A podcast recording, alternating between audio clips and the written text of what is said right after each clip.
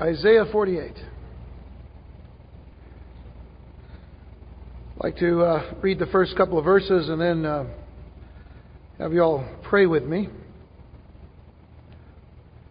Isaiah 48, beginning verse 1. Hear this, O house of Jacob, who are called by the name of Israel, and have come forth from the well springs of Judah, who swear by the name of the Lord, and make mention of the God of Israel, but not in truth or in righteousness. For they call themselves after the holy city, and lean on the God of Israel. The Lord of hosts is his name. Shall we pray? Our Father and our God, we pray that you would anoint us and bless us tonight with your Holy Spirit and grant us, O God, your wisdom and understanding of this passage. We desire, Lord, to allow it to penetrate our hearts. If need be, Lord God, bring conviction to our hearts. Certainly, may it challenge us all as believers in Jesus Christ and possibly awaken us, Lord, if need be, to the times in which we live and how we need to live yielded and surrendered lives to you. And so we pray that your word, Lord, in this chapter of Isaiah will, will stir our hearts to live for you with abandon, Lord. We ask in Jesus' name. Amen. So we come now to the conclusion of a section that began in chapter 45, which dealt primarily with the conquest and the overthrow of Babylon, and also dealt with King Cyrus of Persia. Within this particular chapter of Isaiah, we will find the last mention of Cyrus, even though it isn't by name, and nonetheless, uh, his work is mentioned. From here on out, the focus is going to be upon the children of Israel, uh, and more particularly the children of Judah. But what we have seen and heard through much of these chapters, in chapters 45 through 48, is the Lord saying, I am the Lord, and there is none else. I am the Lord, and there's no one else beside me. There was no one else like me. There's no one else who is God. And this was not only to be significant to the understanding of the people of Babylon and of Cyrus. And remember, of course, that the prophecy itself came about 200 years before Cyrus, or about 150 years, but 200 years before Babylon comes to being so great that God is going to deal with Babylon. And because of that, because of that time frame that the, the children of Judah will be in captivity there in Babylon. So, it's not that he's saying that I am the Lord and there's none else just for Babylon and for Cyrus. Judah in particular and all of Israel was to know this about their God. We are to know that God is alone God and there is no other. And we have to know this so that we might live our lives according to His sovereignty, according to His providence, according to His power, according to His grace. And so,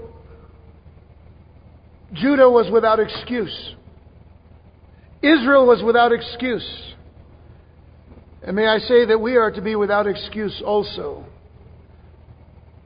I, I, am. I have to interject. This is probably earlier than I wanted to interject this, but I'm, I'm really concerned about movements within the church, like what is called the emerging church or emergent church today, that only wants to have dialogue and conversations about God, but doesn't really draw people to this God that we see in the Bible because they begin to lessen and cheapen what the Bible says about God and about His plans and about His purposes. And when God says, I am the Lord and there is none else, You cannot begin conversations by saying, well, you know, God, God needs, God is probably more open than, than, than those Christians who just read the Bible. Now, folks, this is, this is Christians talking this way, or so called Christians. But saying, but you know, there has to be a little bit more openness to a lot of other ways. Folks, that is not the way we as believers are supposed to speak about God, who is alone God, and there is none else. So I want to bring attention to that thought today. But like I said, I probably brought it about a little earlier than I wanted to, but I, I think just hearing about this and realizing that this is a serious matter. What we know and believe about God, and what we know and believe about Jesus Christ, and what we know and believe about what they have said to us through the Holy Spirit, is of utmost importance in eternal matters to each and every one of us here, as well as to those that we witness and testify of Jesus Christ.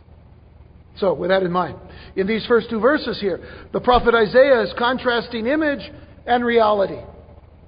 There is an image being given to us about Judah, but there's also reality being given. And so he's contrasting image and reality to expose the hypocrisy of Israel. What we read in verse 1 sounds pretty good except for the last phrase. Because notice, they're called the house of Jacob. Hear this, O house of Jacob, who are called by the name of Israel and have come from the well springs of Judah, who swear by the name of the Lord and make mention of the God of Israel. So far, so good. Doesn't seem like there's anything wrong with some of these designations of Israel. But now we get to the last phrase of verse 1, and it says there, but not in truth or in righteousness. You see, think of it this way they have the name of Israel, but not the character of Israel. They have the name of Israel, but not the character of Israel. And, folks, we can transfer that thought into this way. Some people have the name of Christian, but not the character of a Christian. It's not a matter of just having a name, it is a matter of having the fullness of the character of Christ in our lives, being expressed, being lived out, lived out in our lives. So, so they have this name of Israel, but not the character of Israel. Consider how they were identified in the first phrase as the hint. Here's the hint. Oh, house of Jacob. Do you know what God is saying when He calls them that? Do you know what the name Jacob means? The name Jacob means cheater. It means deceiver. It means thief. Oh, you house of thieves. That's what he's calling them. Now, they might be called the name of Israel, but it doesn't fit because the name Israel means governed by God. And they were living lives that didn't, ex- that didn't express, that didn't show, that didn't give evidence of them being governed by God. They showed much of the time that they were more like Jacob, that thief, cheat, deceiver, than like Israel, one who is governed by God. And if you think that God, through the prophet, was being a bit more complimentary by mentioning Judah, I want you to think again. Because there he says, and have come forth from the well springs of Judah. Why does he bring this up? We think, well, that's okay. Well, you know, the name Judah means praise, doesn't it? But there's a reminder given to them of their ancestor Judah. You see, from the well springs of Judah, there was something about this Judah here that God is trying to remind them about. There's a reminder given to them of their ancestor Judah here concerning Judah's cruelty and immorality.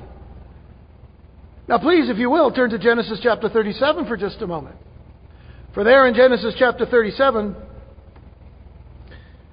we have an account where the brothers of Joseph have a plot to get rid of Joseph. They don't like their brother. They consider him to be a, a snitch and uh, somebody who's kind of high on himself, you know. So the, the, the, the, first plot, you know, plot A was, well, let's just kill him. Uh, you might think that it was uh, nice of Judah to say this in verse 26. So Judah said to his brothers, What profit is there if we kill our brother and conceal his blood? Come and let us sell him to the Ishmaelites, and let not our hand be upon him, for he is our brother and our flesh, and his brothers listen. So, you know, it wasn't a matter of saying, No, let's not kill him, let's take him, and let's love him, and let's do the right thing. No, they said, Well, let's sell him. That's not nice. That's not a good character, is it? A good character a trait, you know, to take uh, your brother and sell him to the Ishmaelites. I mean, after the Ishmaelites take him, they could do anything to them that they wanted to, right? So you're just leaving them, you know, to whatever happens uh, and all. And if you think that's not bad enough, then you go to the next chapter when it talks about Judah's immorality. And I don't want to even spend any time with that. You need to read it yourself in Genesis 38.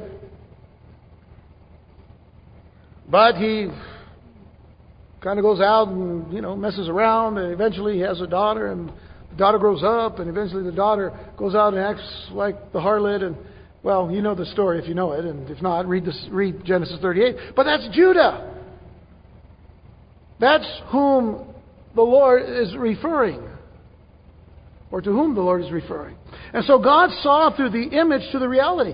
The image of the people of Judah, He saw through that image to the real heart of the people. In effect, he was telling them that they were hypocritical in using his name and identifying with his city because it says that, you know, that they identify with the city. They swear by the name of the Lord. Uh, uh, verse uh, 2 says, For they call themselves after the holy city. Oh, we are of, you know, Zion. We are of Jerusalem.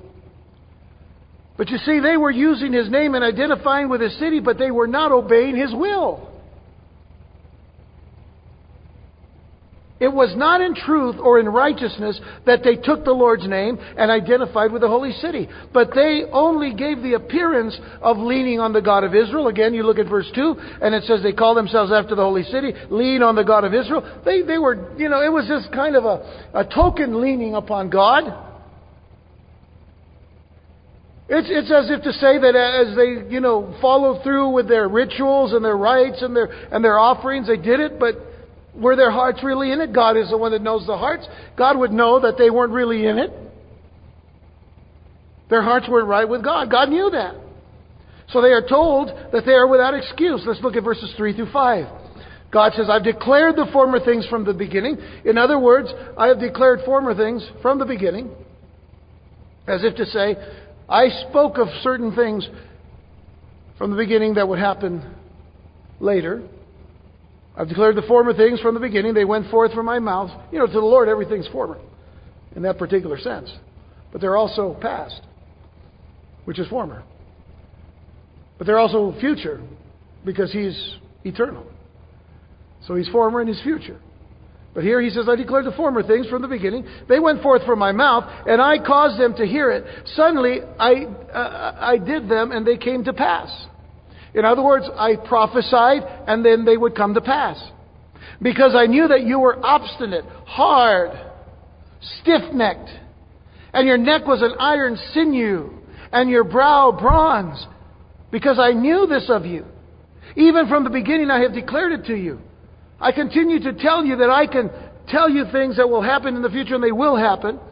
Before it came to pass, I proclaimed it to you, lest you should say, my idol has done them, and my carved image and my molded image have commanded them. So, time and again, God gave his people unquestionable evidence, undeniable evidence of his power to declare the future prophetically. And he did this because he knew how stubborn and how hard headed they were. Now, that's not any description of any of us here, is it? Stubborn, hard headed. Stiff neck. I always like that uh, picture of a stiff neck because uh, really it's, it's applied it's applied to an animal like a donkey, a beast of burden, you know, that is uncooperative. That when it is pulled in this direction, it goes in the other direction. That's the stiff neck, you see. The master says, Come this way, and the animal says, No. And he goes back, and he stiff, stiffens his neck. And so there's some sense of that being given to us here. They were unwilling to bend, and, they, and being stiff or uh, of neck proved how much like a stubborn donkey or beast of burden they were. And then here's another image that we're not often too familiar with the image of a bronze brow. A bronze brow is interesting here because it carries the idea of being unable or unwilling to blush. A, a, a brow that can't change color.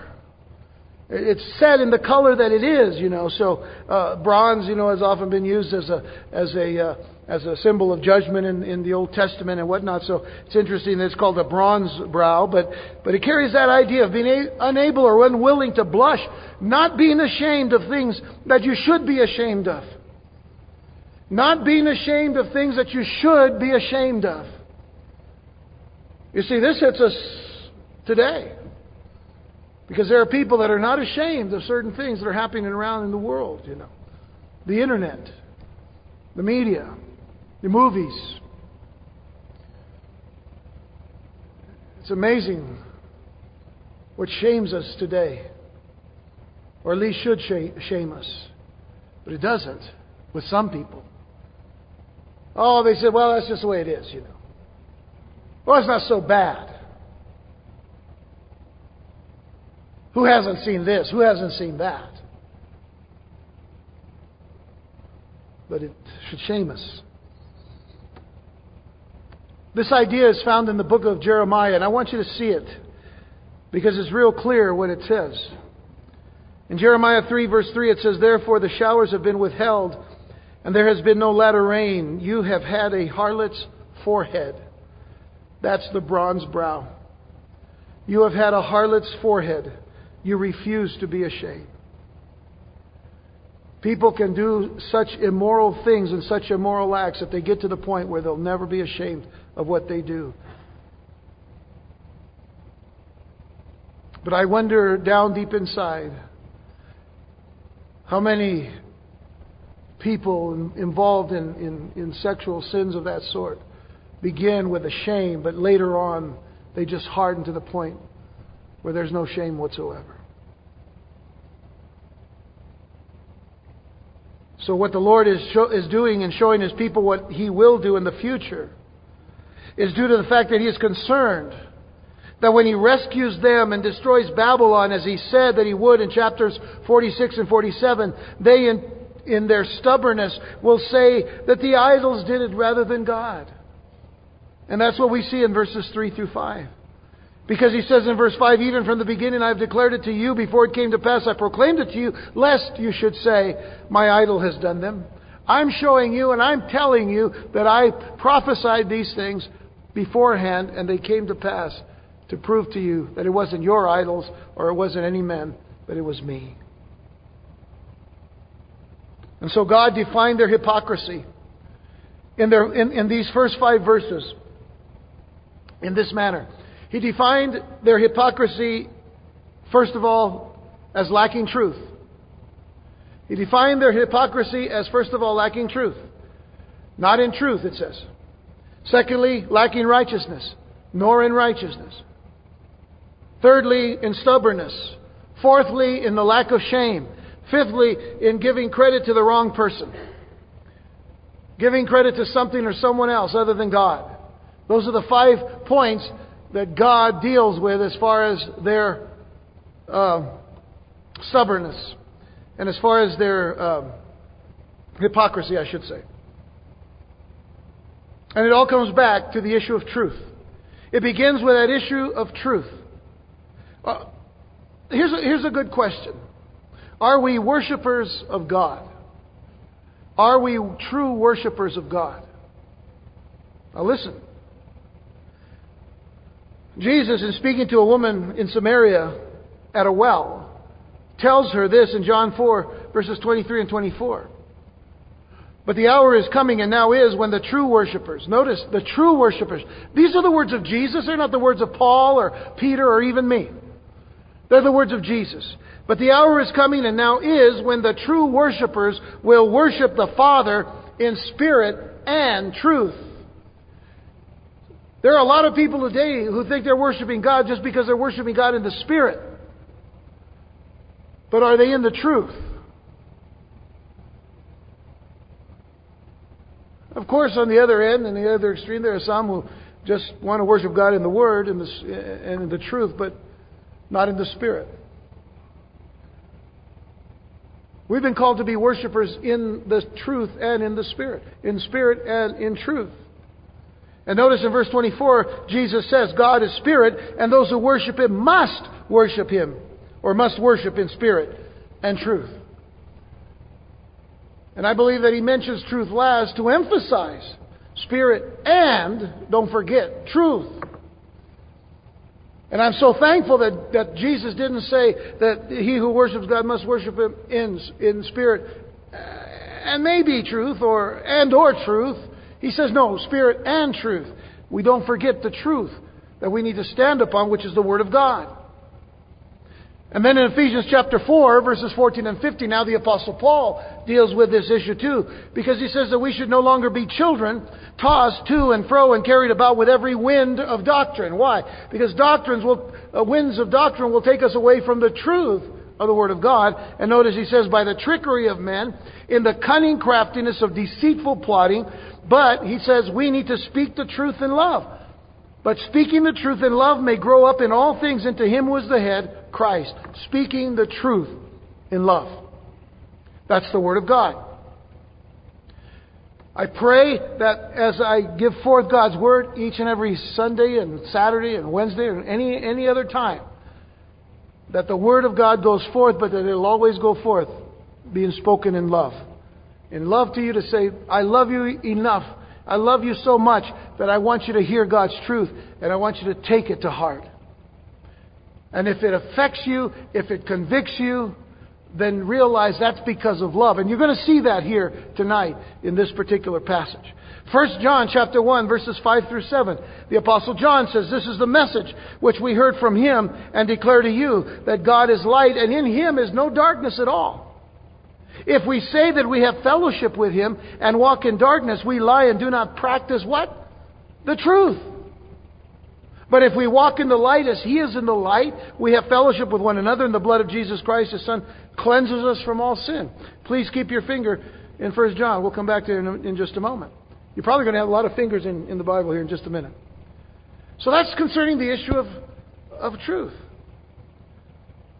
And then concerning the issues of stubbornness, and of course righteousness, we, you know, we could go on and on about that, but concerning the issue of stubbornness for just a moment, Deuteronomy 10 verse 16. Notice what God says to His people. He says, therefore circumcise the foreskin of your heart and be stiff-necked no longer. There's a step that they were to take to, to, uh, to surrender themselves and to yield themselves to the Lord, that being the issue of circumcision. But God says not the, the circumcision of the flesh, but of the heart circumcise the foreskin of your heart and be stiff necked no longer. I mean, you can circumcise the, you know, the flesh, and, and you know that has its own pain and, and all. But the point of the matter is, it's the heart that needs to be circumcised. It's the flesh on the heart that needs to be cut away. In Second Chronicles chapter 30, in Hezekiah's prayer, he says, Now do not be stiff-necked. This is uh, chapter 30, verse, uh, verses 8 and 9. Now do not be stiff necked as your fathers were, but yield yourselves to the Lord. And enter his sanctuary, which he has sanctified forever, and serve the Lord your God, that the fierceness of his wrath may turn away from you. For if you return to the Lord, your brethren and your children will be treated with compassion by those who lead them captive, so that they may come back to this land. For the Lord your God is gracious and merciful, and will not turn his face from you if you return to Him. Yield, he says. Turn to the Lord. Serve the Lord. Return to the Lord. Why? Because it is the blessing God wants to give His people.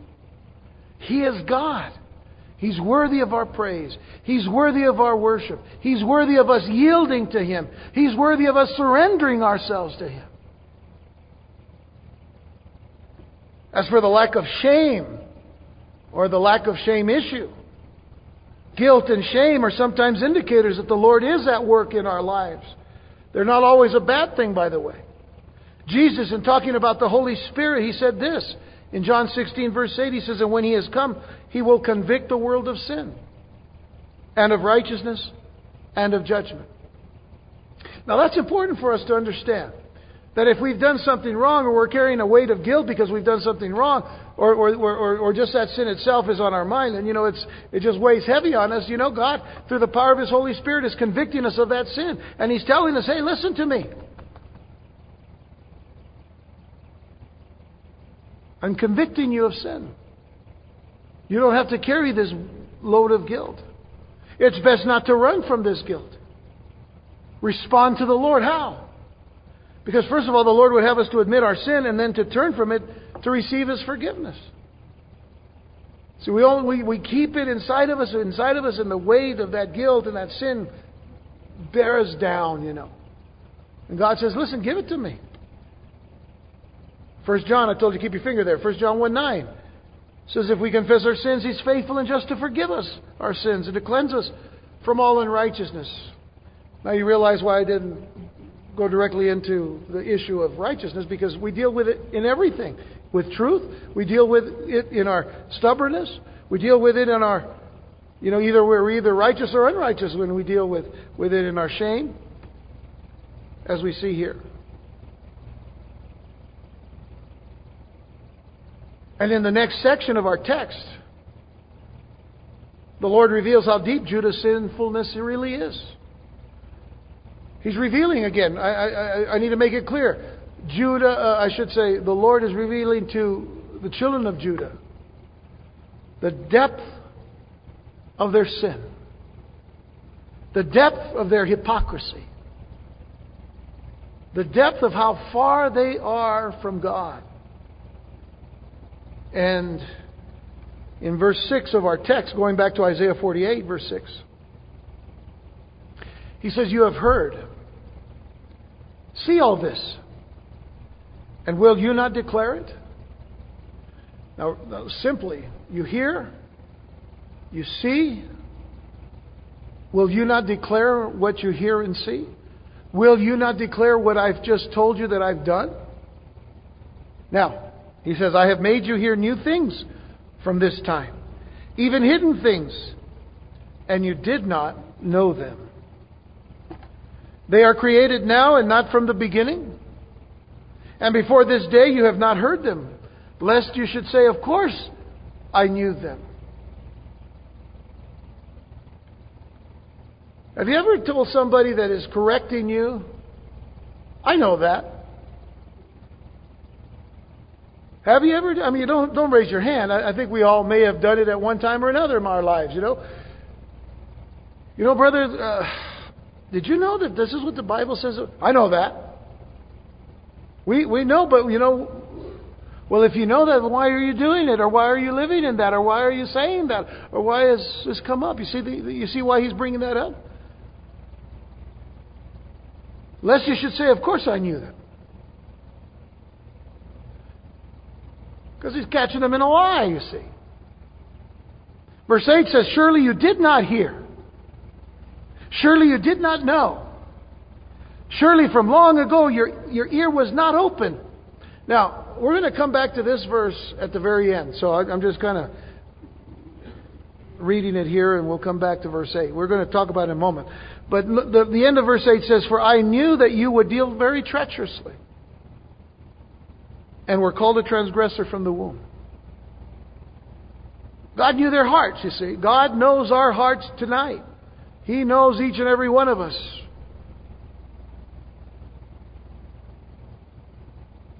That may not be comfortable to some of you. But that's just the way it is. God knows your heart. God knows my heart. God knows Israel. And Israel is called to look back at all the former prophecies so as to bring to mind that everything has happened as it was foretold. That is what this section is saying. But if this is the case, then Israel may not neglect to give testimony to it. Because that's what verse 6 says. You've heard, see all this, and will you not declare it? Israel may not neglect to give testimony to it, but do they? Do they neglect to do it? How many times have we neglected to give testimony to the things of Christ to someone that we know needs to hear them? Go back to Isaiah 43 verse 10. It says, You are my witnesses, says the Lord, and my servant whom I have chosen, that you may know and believe and understand that I am He. Before me there was no God formed, nor shall there be after me. He says, You're my witnesses of that. You are my witnesses. You are my testimonies of what I've done. Now, the application of this comes in the second part of verse 6 of our text.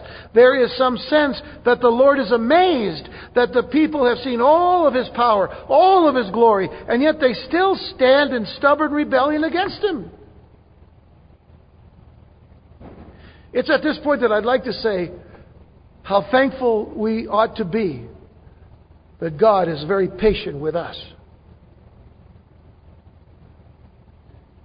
But I need to encourage you quit trying his patience. quit trying his patience.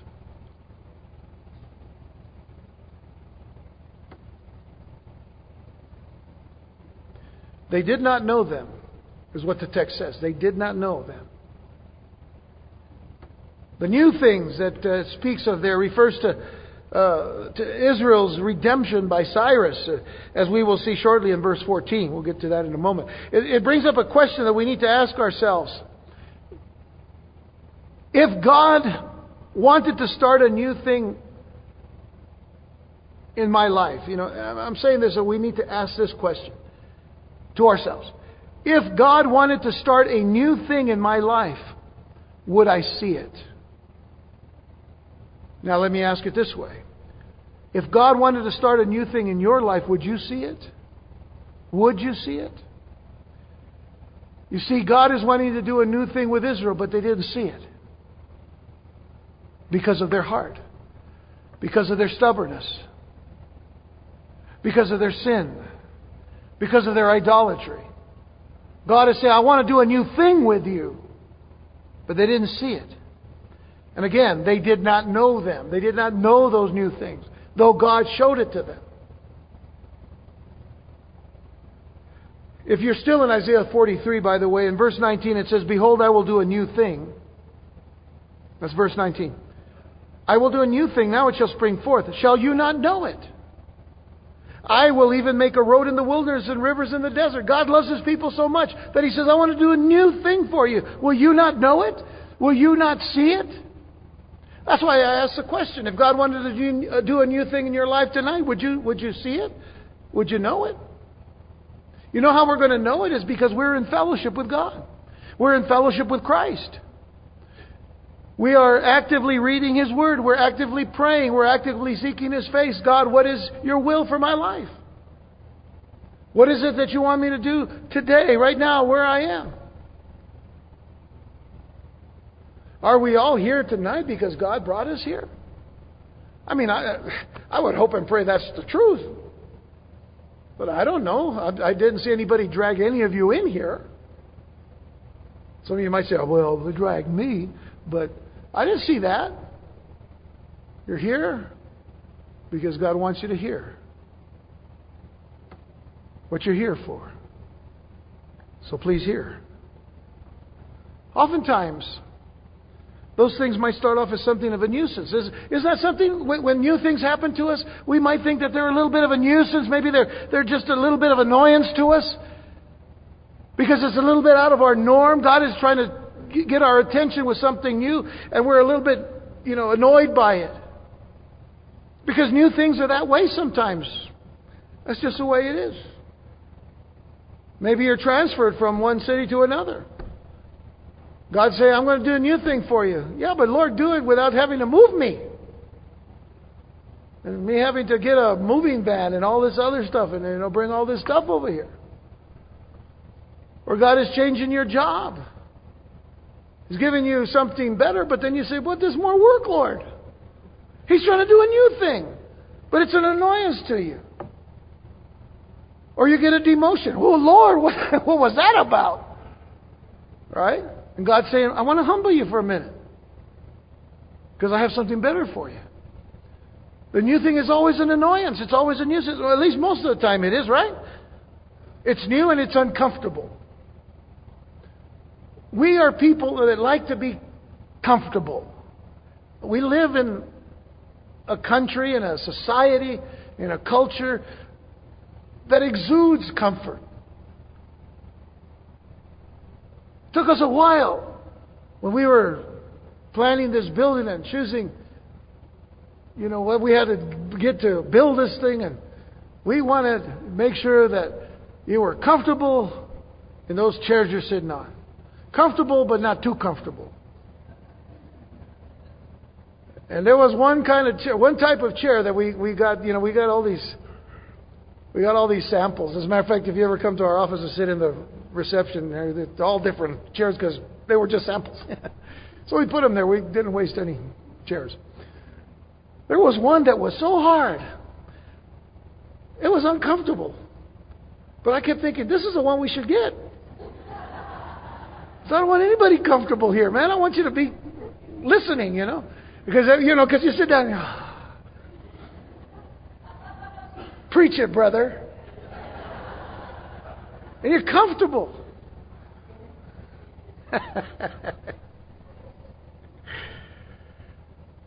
but don't be too quick to dismiss new things. Because it might just be God's blessing to you. It might just be God's blessing to you.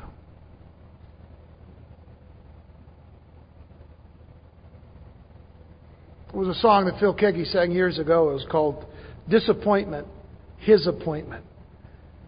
And he talks about just that very fact that God allows things to happen in our lives, not for the sake of just making us uncomfortable, but that through that we will draw all our attention to Him. So that sometimes our disappointments are really God's appointments for our blessing. To strengthen us, to mature us, to use us as an example of someone that is able to stand in the midst of trials or fires or whatever.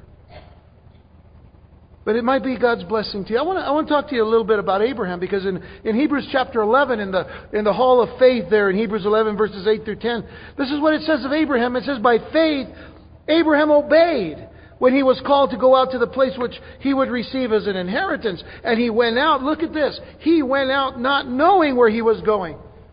At least if you were getting a job ch- change, you're knowing a little bit of where you're going. Abraham didn't know. God says, get out of Ur of the Chaldees. And Abraham says, okay, which, where should I go? He said, just go. Which direction? Just go. North, south, just go. Didn't he have to trust the Lord? That God was going to lead him? I mean, he wasn't going on one, two, three, you know, you know, try to figure it out. No, he just went. Okay, here we go. God knew where he was going. God knew where he was leading him. Notice in verse 9 it says, By faith he dwelt in the land of promise as in a foreign country, dwelling in tents with Isaac and Jacob, the heirs with him of the same promise. For he waited for the city which has foundations, whose builder and maker is God. He just trusted the Lord. Oh, how God knows our hearts. He didn't want Israel at any time to say, Of course I knew them. I knew them. You didn't know them. God proved that. He knew that they were treacherous. He knew that they were rebellious. It was the Lord alone who could disclose anything prophesied in the past, and no human or God could know of them in advance. Only God. And that's the point he was trying to make. And then, he, and then on top of it all, he calls them transgressors from the womb. And this is an interesting thing. They were sinners from the womb. In other words, and, and this was why they were so deeply sinful. You were transgressors from the womb. By the way, that's us too. It's talking about us. You know, it's thought by many people, in the church, by the way, it is thought by many people that man is sinful because he commits sinful acts. Think about what I just said.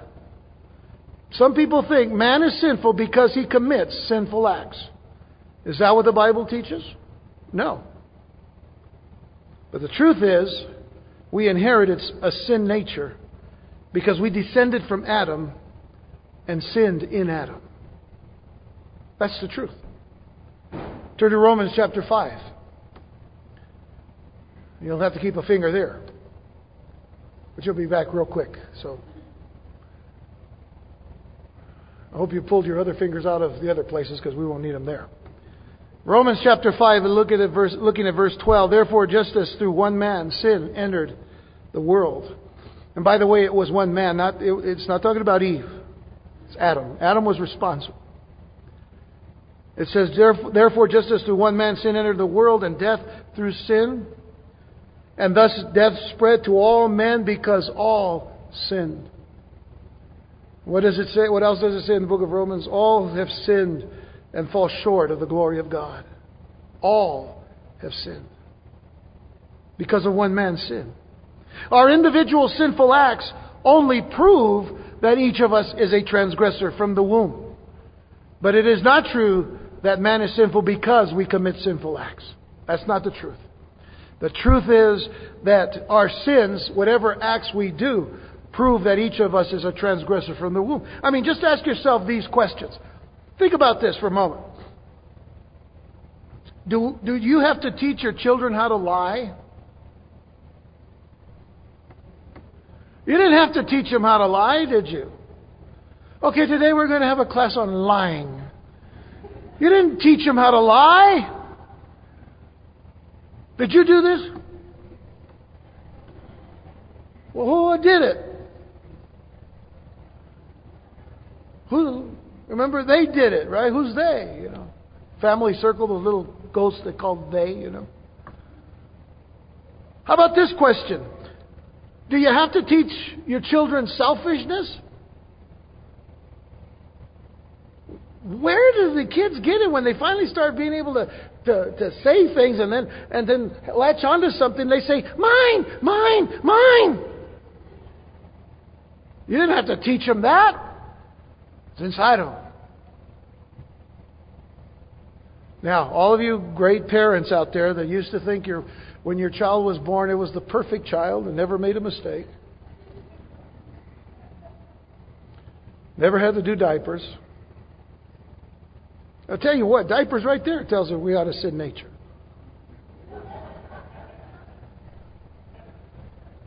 Well, we won't get into that.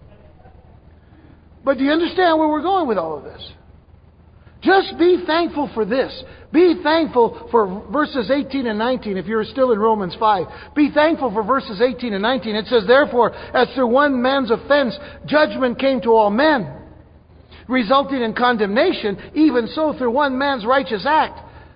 That's a, a different man. That's Jesus. Through one man's righteous act, the free gift came to all men, resulting in justification of life. For as by one man's disobedience many were made sinners, so also by one man's obedience many will be made righteous. Folks, you might think it's, a, it's an unfair thing. You know, I, I didn't ask to be a sinner. No, you didn't. But then again, nobody's asking you to save yourself. Nobody's asking you to die on a cross and shed your own blood. You know why? Because just as you did not come into this world, you know, you, you came in stained by sin, but it was another one, another man who was perfect, who came to this earth, took on himself the form of, of man and flesh, perfect in all of his ways, sinless in all of his ways, and he took our sins for us.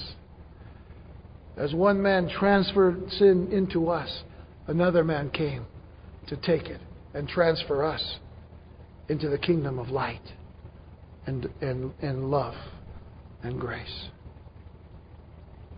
You see.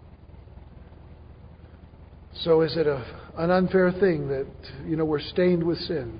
I didn't do it. I wouldn't have done it. Well, see, that's a lie already. We would have probably done it our own way. And we would have been singing Frank Sinatra's song, I Did It My Way.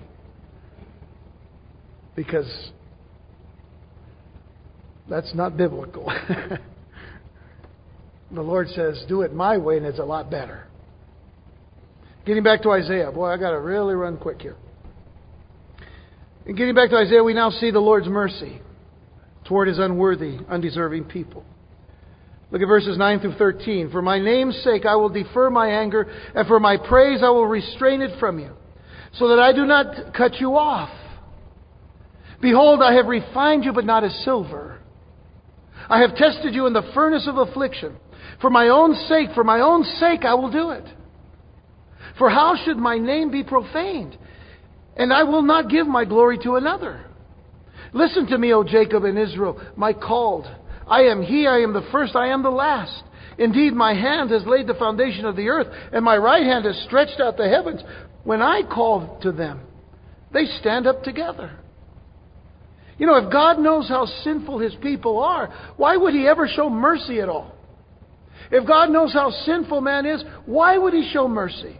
We must understand that he does so for his name's sake. That's what this says.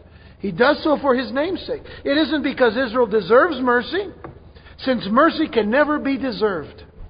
When you think about it, mercy can never be deserved.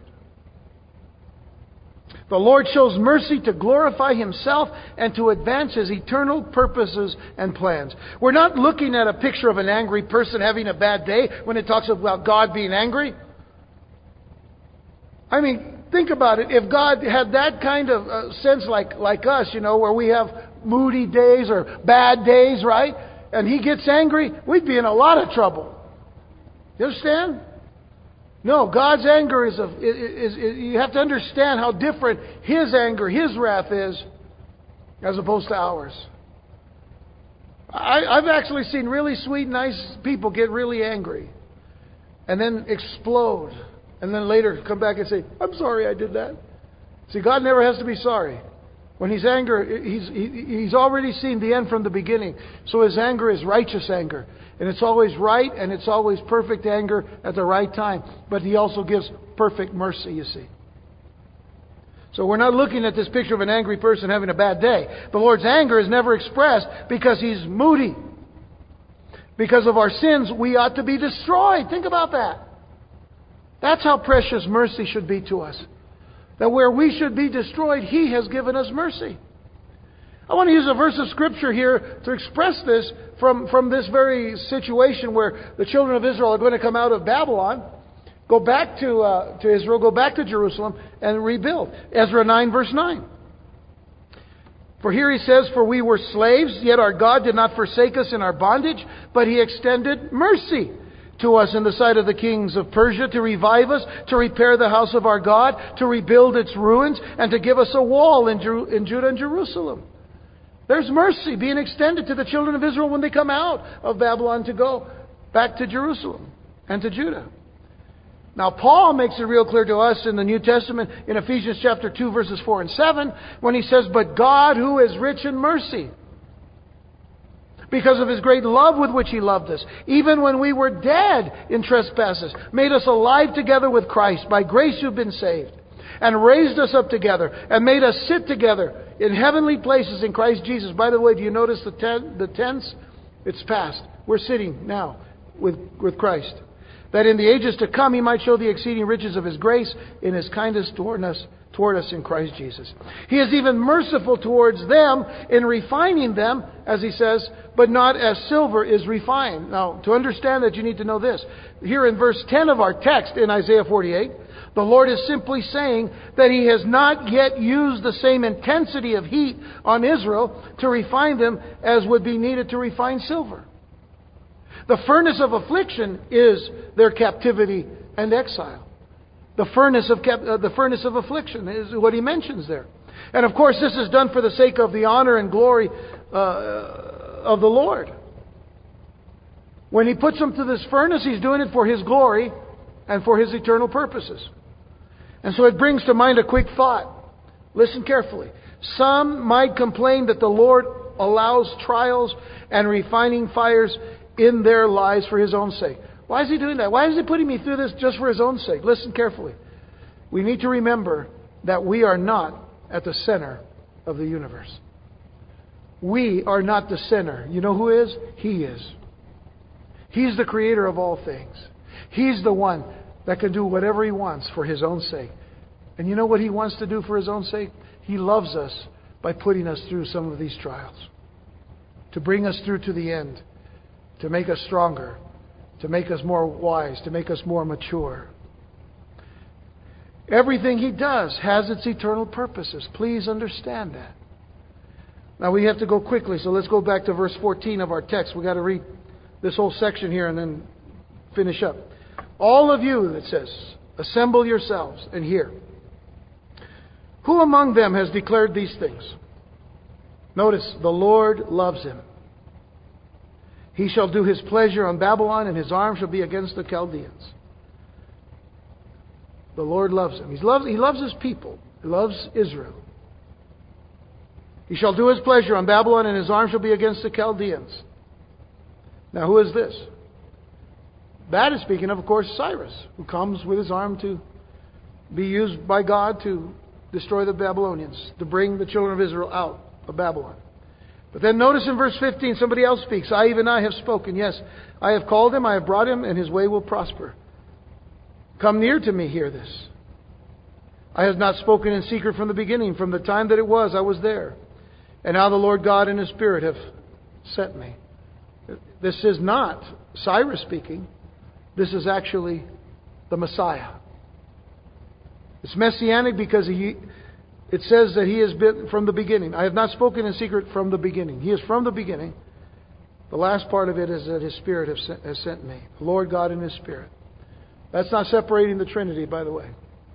Anyway, in verse 17, thus says the Lord, your Redeemer, the Holy One of Israel I am the Lord your God, who teaches you to profit, who leads you by the way you should go.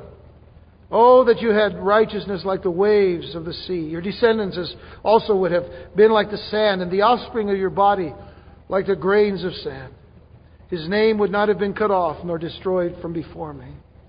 He says, Oh, that you had heeded my commandments. I wish you had listened and done what I'd asked you to do, what I told you to do. Isn't it a wonderful thing, though, when you read this whole passage, to know that the Lord is motivated by love for his people? The Lord is motivated by love for his people. Even the refining fires are a part of His love for us. Remember that we are designed and purposed to obey and praise the one who created us. That's what we're really designed for. We are designed and purposed to obey the Lord and to praise the one who created us. If you go to Revelation chapter 4, there's a beautiful song, and I have it here in the King James Version because, because of uh, just the way we used to sing it years ago. It says, Thou art worthy, O Lord to receive glory and honor and power. For thou hast created all things, and for thy pleasure they are and were created. That's what we were created for. He's created all things, and for his pleasure we are created. He loves his people so much that he will do his pleasure on Babylon, punishing that nation set, that set itself against his people.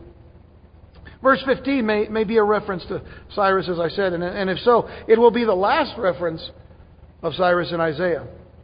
But verse 16 clearly records the words of the Messiah who was from the beginning, as he says, He teaches His people to profit from their affliction. He teaches His people to profit from their affliction. This isn't, as some think, a reference to financial wealth. They'll take this out of context. I've heard some people say, take it out of context. See, the Lord wants, wants to teach you how to profit. No, that's not what he's saying here. These people have been in, in captivity. He wants to teach them to profit from their affliction. Verse 18 makes this point clear for us in that the Lord expresses grief over Israel's unfulfilled potential because of their disobedience. You see that in verse 18? Oh, that you had heeded my commandments, then your peace would have been like a river and your righteousness like the waves of the sea. Your descendants also would have been like sand. If only. You ever heard that? Have you ever said that? I, I bet you all of us at one time. If only. You know, we, we think about our regrets in life. And if only I had done this. If only I had done that.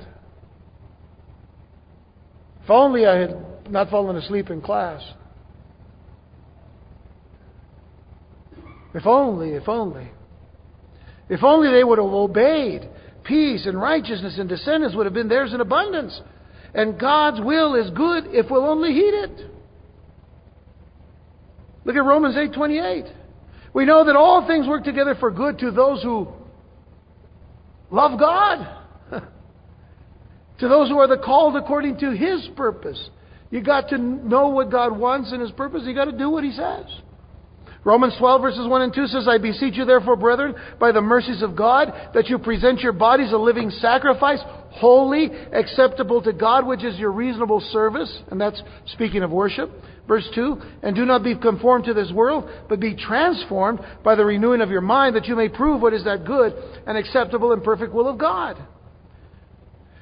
And then I think one of the greatest verses of Scripture uh, that I believe uh, God has given us is Jeremiah 29, verse 11.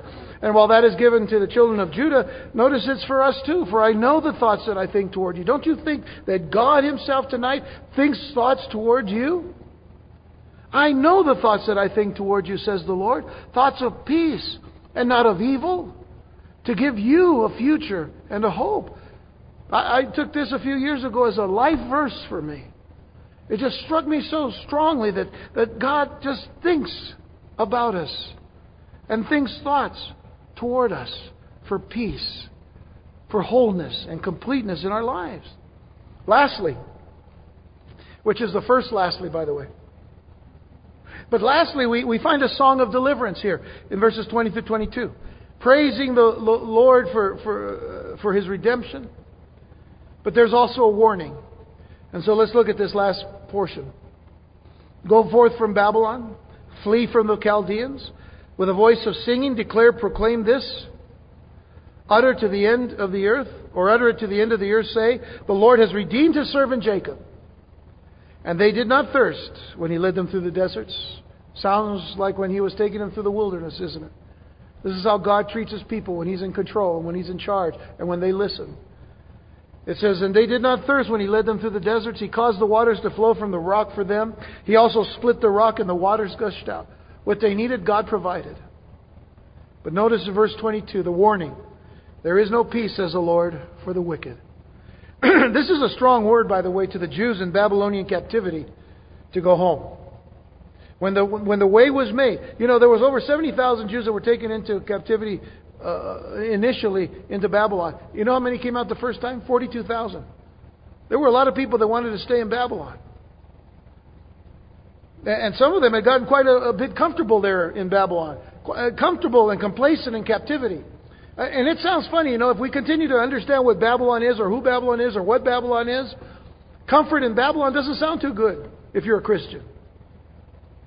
Folks, we're living today in, in, a, in a type of Babylon in the world today. The world system is a type of Babylon, and, or Babylon is a type of the world system. And the fact of the matter is, who wants to be comfortable here? But unfortunately, they had become accustomed to Babylon's ways. What is the ways of Babylon? The world. People are being accustomed to the things of the world today. And even Christians say, oh, listen, oh, look at what I have. Look at this, look at that. You know what? It's all going to burn. We need to be looking for the coming of Jesus Christ because He said, I'm going to come for you. And I want you to be ready. But don't pack any bags. Don't pack any bags. It wasn't their true home. Babylon was not their true home. And God is telling them to get up and to run to where they belong. Jesus dealt with this in one of his parables. In Matthew 13, verse 22, it says, Now he who receives seed among the thorns is he who hears the word, and the cares of this world and the deceitfulness of riches choke the word, and he becomes unfruitful. That's living comfortable in Babylon. That's living comfortable in Babylon. The cares of the world and the deceitfulness of riches chokes the word. There are, there are two last things to mention. You see, lastly was the first lastly. This is the second lastly. Last two things to mention. First of all, the Lord commands His people to declare His praises even to the end of the earth. The world, even today, needs to know how great and merciful our God is. We're His witnesses, by the way. But in contrast to those praises is the destiny of the wicked.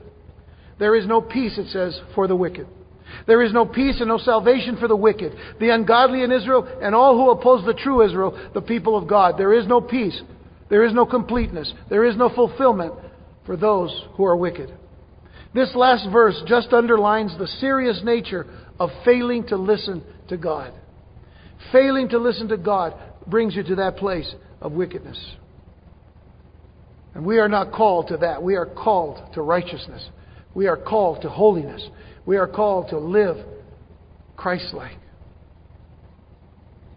Now, look one last time at verse 8.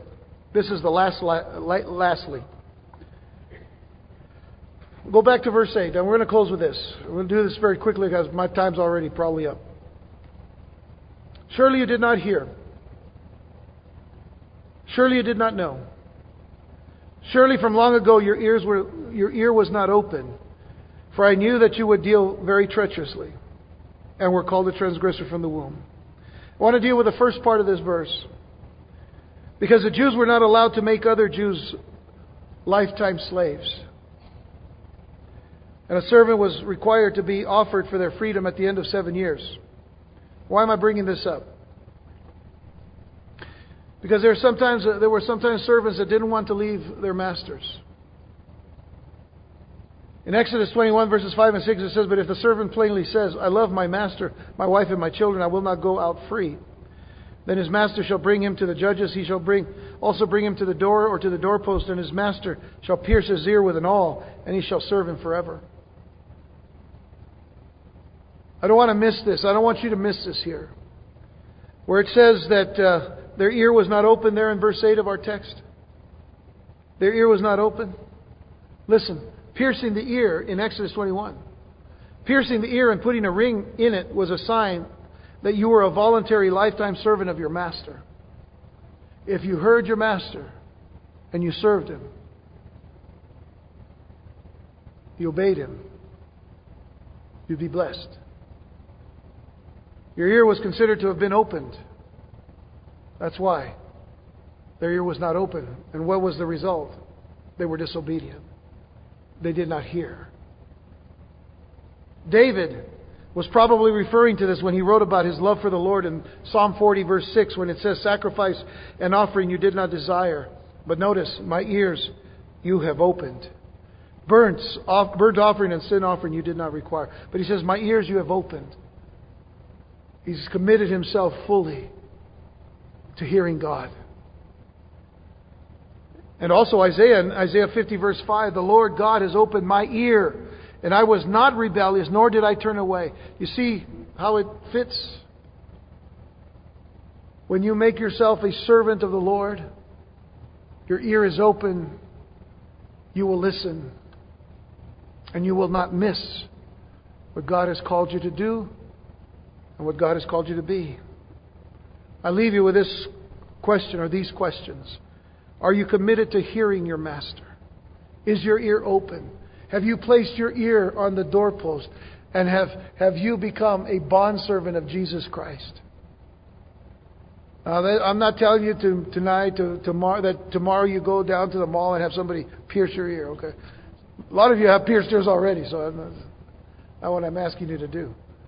But have you given your ear to the Lord Jesus Christ as a bondservant? That it is pierced through. You know, and that piercing on the door an awl. I mean, that, that wasn't like those new, nice little, you know, needles that they pierce you with. It, it brought a little blood on, on that doorpost. What else was on that doorpost? The blood of the Lamb. Surrendering yourself to the Lord. Are you committed to hearing your Master? My last question is Do you love Him this much? Do you love Him this much? that you'll hear him. Let's pray.